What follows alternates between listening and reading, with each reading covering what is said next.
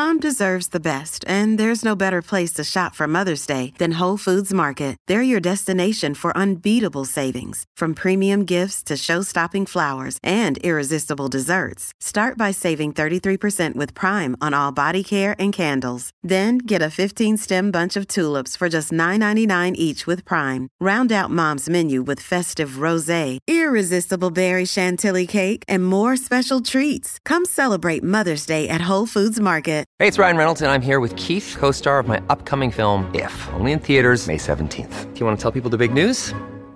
All right, I'll do it. Sign up now and you'll get unlimited for $15 a month in six months of Paramount Plus Essential Plan on us. Mintmobile.com slash switch. Upfront payment of $45 equivalent to $15 per month. Unlimited over 40 gigabytes per month. Face lower speeds. Videos at 480p. Active Mint customers by 531.24 get six months of Paramount Plus Essential Plan. Auto renews after six months. Offer ends May 31st, 2024. Separate Paramount Plus registration required. Terms and conditions apply if rated PG.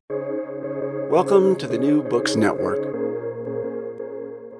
Confounding, exhilarating, and contagious. Emotions matter, and so does applying emotional intelligence. Welcome to Dan Hill's EQ Spotlight, the podcast where emotions rule. Whatever the topic, how do hearts and minds collide? Find out with your host, a college professor turned globe-trotting EQ entrepreneur. His mission? Each week, Dan joins prominent authors in decoding how emotions drive outcomes and make people tick. Now, on to the show.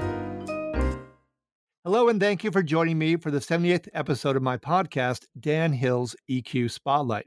The series appears here on the New Books Network, which has as its motto, sharing knowledge so people can thrive. Today's topic is decoding your risk fingerprint. I'm joined by Michele Wucker. She is the author of You Are What You Risk The New Art and Science of Navigating an Uncertain World. The publisher is Pegasus Books. Michele's third book, The Gray Rhino How to Recognize and Act on the Obvious Dangers We Ignored, has moved financial markets, shaped government policy and business strategies around the world, and inspired a popular TED Talk. She's been honored as a young global leader of the World Economic Forum and as a Guggenheim Fellow. Welcome to the show, Michele. Delighted to be here. Wonderful. So, start us out with a brief overview of the book, if you don't mind. So the book is really about how to how to think about risk and our relationship with it. And it focuses on what I call your risk fingerprint, which is the set of influences that are behind the choices that you make about the risks that you take. And many of these we don't even think about. Uh, it could be your innate personality, the experiences that you've had, the big shocks to your life, uh, the way you were raised, your parents' risk attitudes, the people around you, and it can also be the habits that you have when you think about the risk that you're about to take, and also things that, that really blew me away, like whether you're a smoker or not, uh, the colors around you, the tempo of the music you're listening to, and even whether you had spicy food to eat in the last few hours.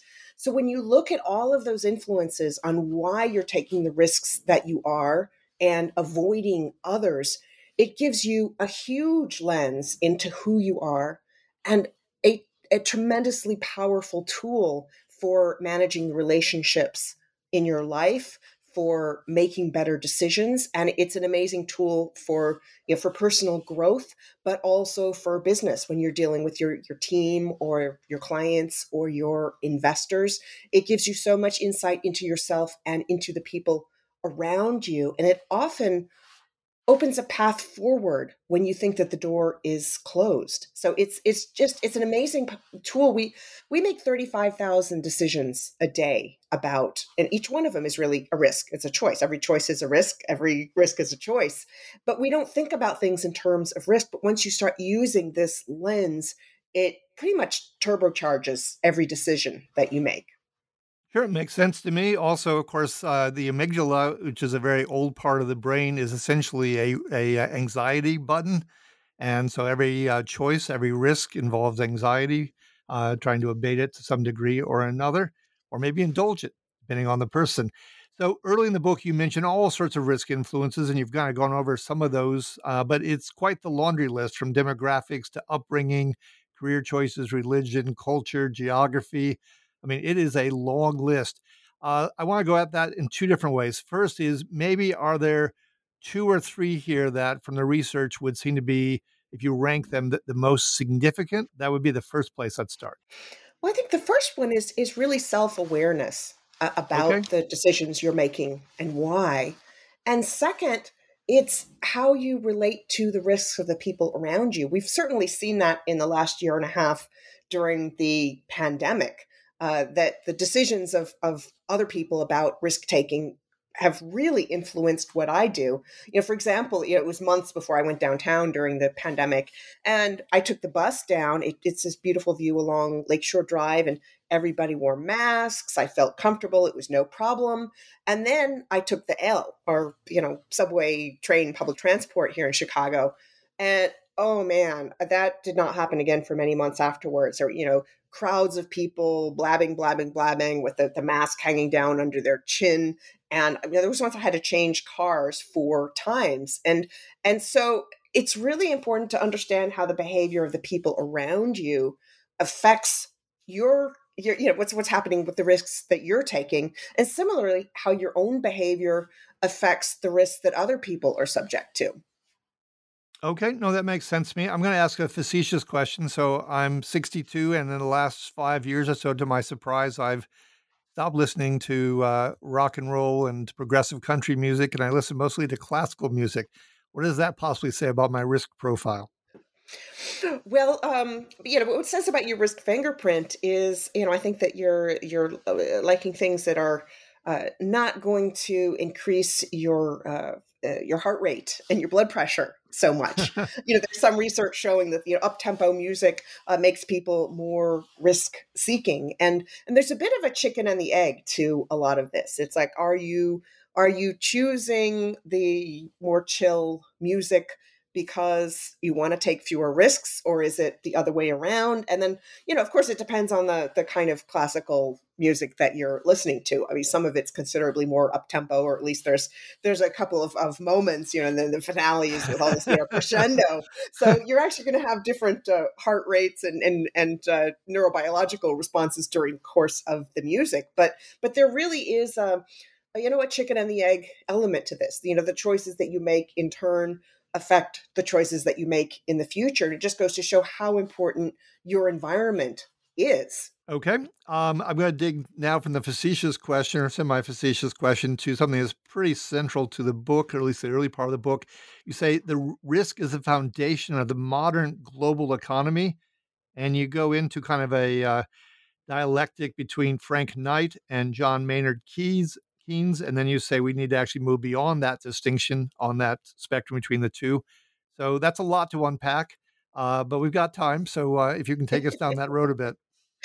Sure. Well, you know, they made this distinction between risk and uncertainty, and that risk was something that you could quantify. You could say there's, you know, X percent prob- prob- probability that this is going to happen. You know, it's a way of trying to assign certainty where it may not exist. And of course, as we saw during the subprime rating crisis, you saw these investment grade subprime mortgage portfolios, uh, which turned out to, you know, the rating turned out to have nothing to do with reality.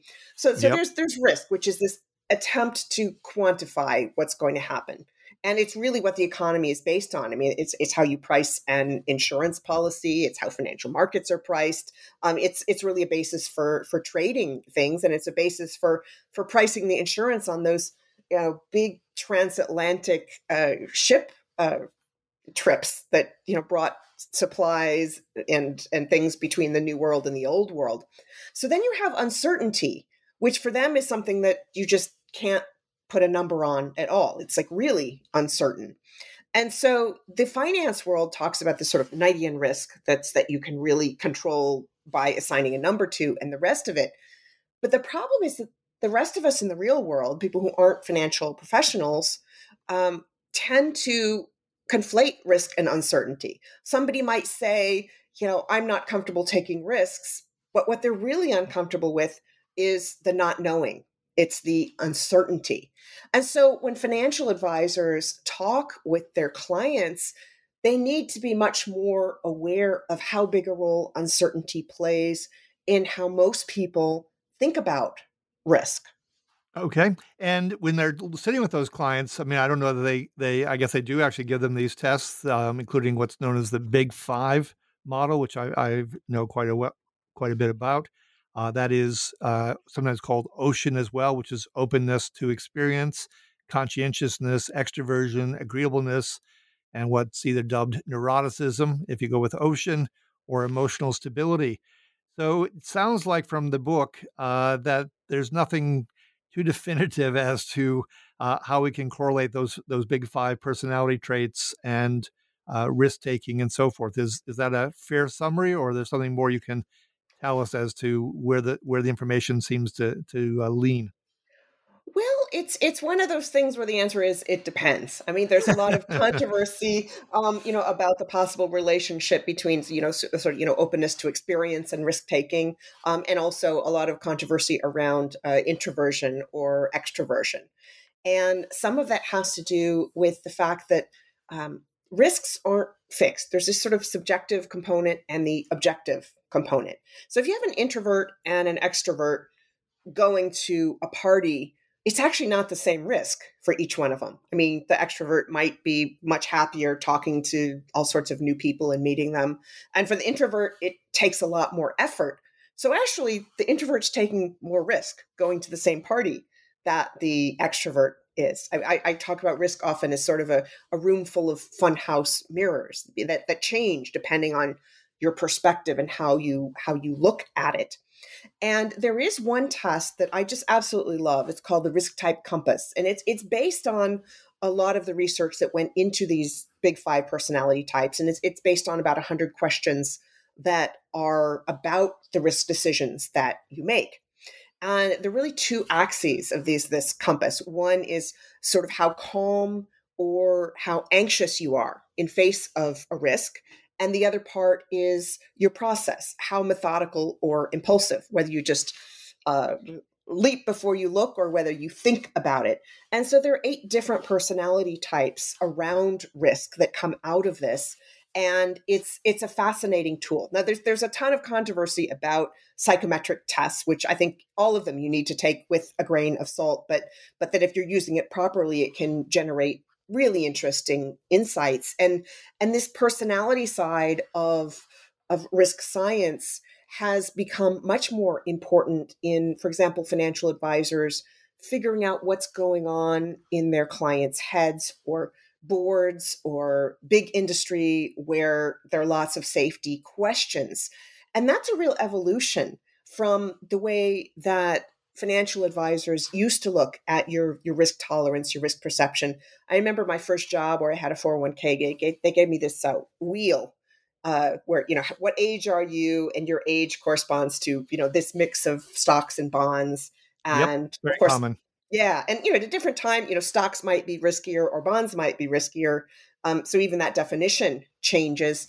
And there's been a boom, particularly since the great financial crisis, in tests around what kind of risk you're willing to take or not. But they tend to be very numbers oriented and very, very focused on the investment themselves. You know, how much are you willing to lose in exchange for the possibility to gain 50%, for example? And so that's focused on the risk itself. Uh, but I think we can do so much more, find so many more powerful insights from these tools, looking at why we take those risks or not, what the things are that we can do to make ourselves more comfortable with a particular risk, or maybe to pull ourselves back from the ledge if we're, we're a little too foolhardy.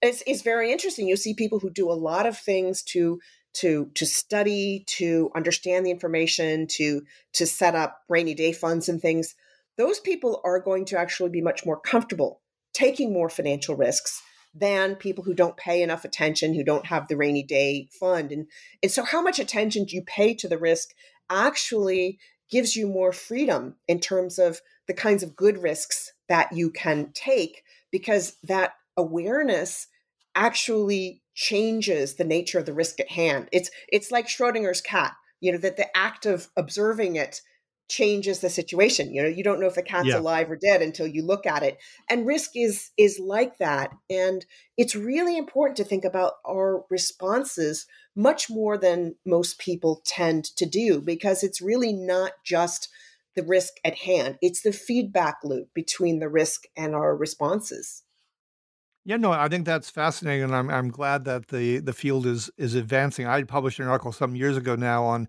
uh, kind of a behavioral finance journal where I interviewed couples with a battery of questions, and I was actually tracing their emotional response using facial coding to see how they reacted and try to understand, you know, what was their relationship to money and investment and risk and so forth. Um, it was a really interesting study. Um, one thing you you had mentioned that I thought was an interesting strand that I had to pursue for a moment. Um, you started getting into all these uh, influences, and uh, one I just thought was interesting that overweight women, but not men, are not risk takers. And then on the other hand, the white males who are risk takers tend to trust institutions and are anti-egalitarian. Uh, I found both of those fascinating. Um, what what can you add to to those those little nuggets? You know, gender and risk is so fascinating. In fact, I've got a whole chapter on that. We've got a lot of stereotypes about the differences between men and women.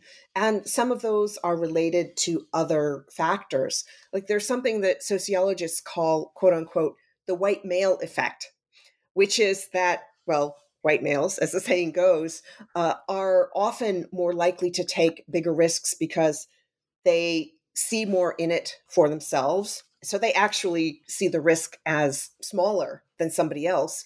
And many of them tend to have uh, you know bigger rainy day funds and, and larger pools of funds to invest so they've got a wider portfolio that makes any particular risk smaller in the grand th- scheme of things and there's Sure. some other research that shows that a man or a woman in a quote unquote gender atypical field, like say a, a woman who's a police chief or, or something, um, face different kinds of risks if they do something wrong. That actually women get punished more than men do if they make a misstep in a job that's seen as quote unquote gender atypical. And what's interesting is that you see also that men in supposedly female fields like you know you know fashion or you know hair you look at the big companies the big names often tend to be men in those fields and that's because they have an easier time getting access to investment and funds other people are more willing to take bets on them because of stereotypes that quote unquote you know men are willing to take bigger risks in certain circumstances. But there's other research that shows that uh, venture capitalists will often badly misjudge the risks that women are likely to take and also the likelihood of startups succeeding, which actually is higher for women. The difference is that uh, women have a different process. They're more likely to do more homework. They're more likely to turn to outside experts for advice. Um, there, so it's a very different process. But if you look at the research on men and women and risk, Julie Nelson at University of Boston has done some fascinating work applying new statistical technique to some of the older studies on gender and risk. And she said that there's actually a 95% overlap between men and women. And what you need to do is look at the range of risk preferences, not just the average.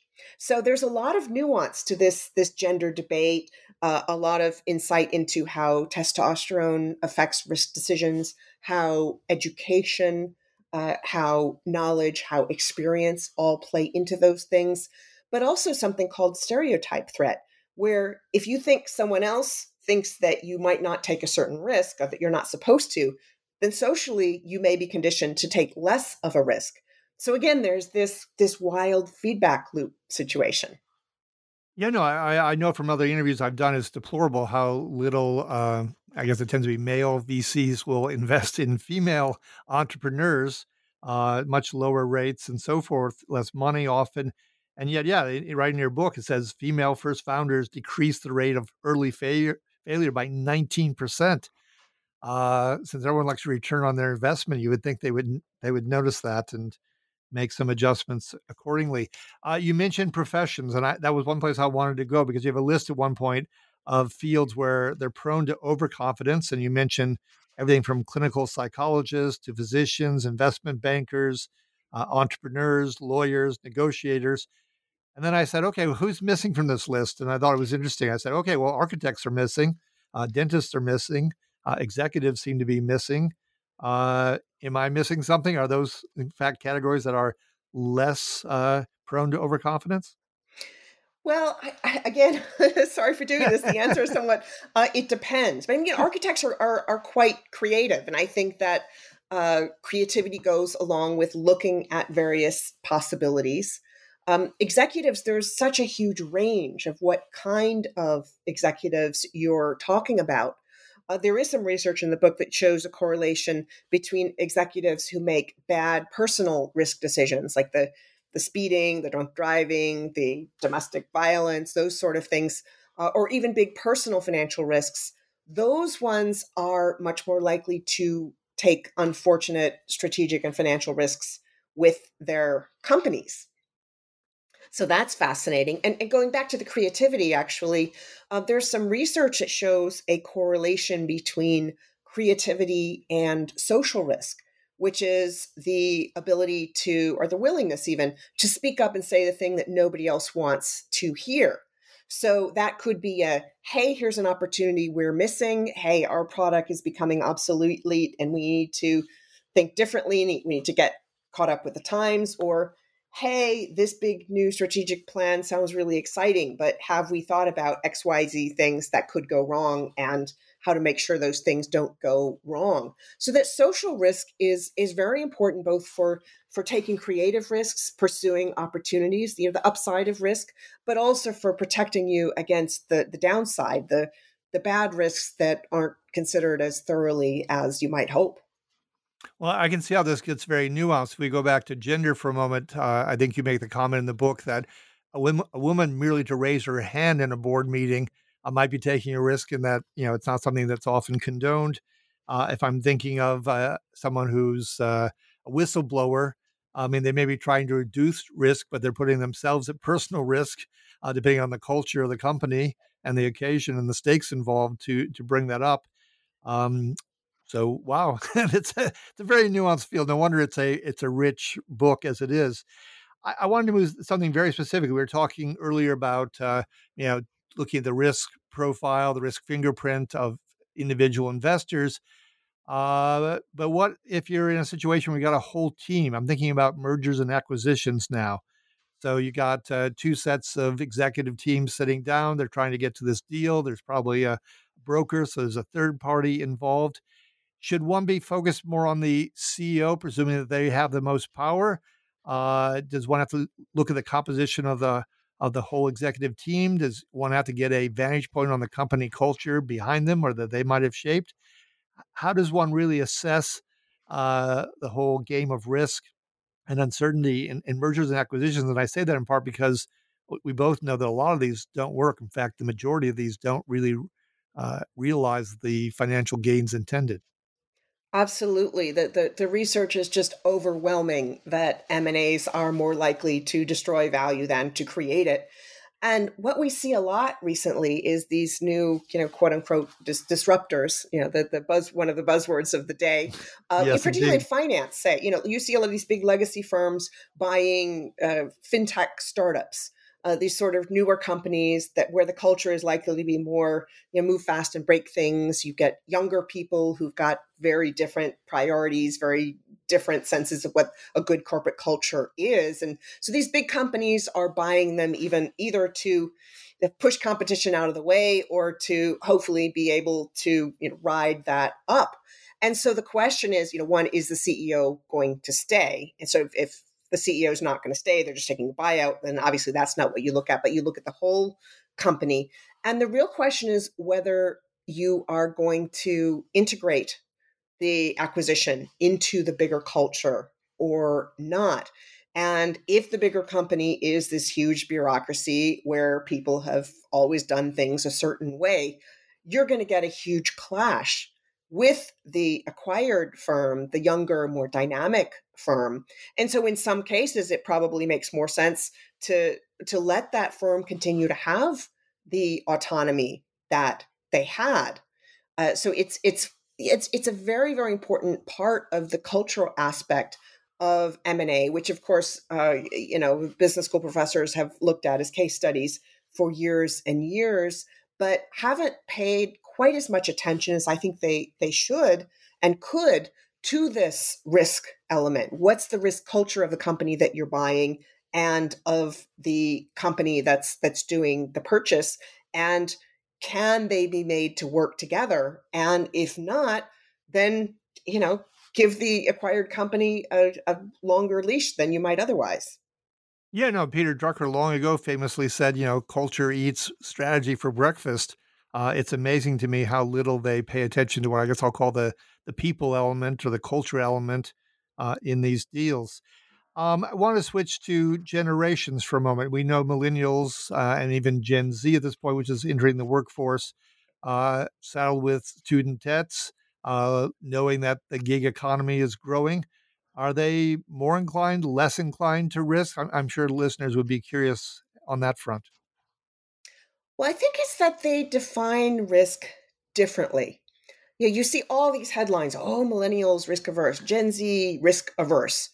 But they really talk about it differently. I spoke with this one woman who had, uh, well, she was actually in her senior year when I talked to her. She's since graduated and she was talking about you know risks risks of of burnout talking about the importance of being part of a team once she picked her job uh, the importance of a job being someplace where she could grow and and move forward and i thought man i wish i had thought to ask myself those questions when I was her age because it would have saved me a whole lot of grief.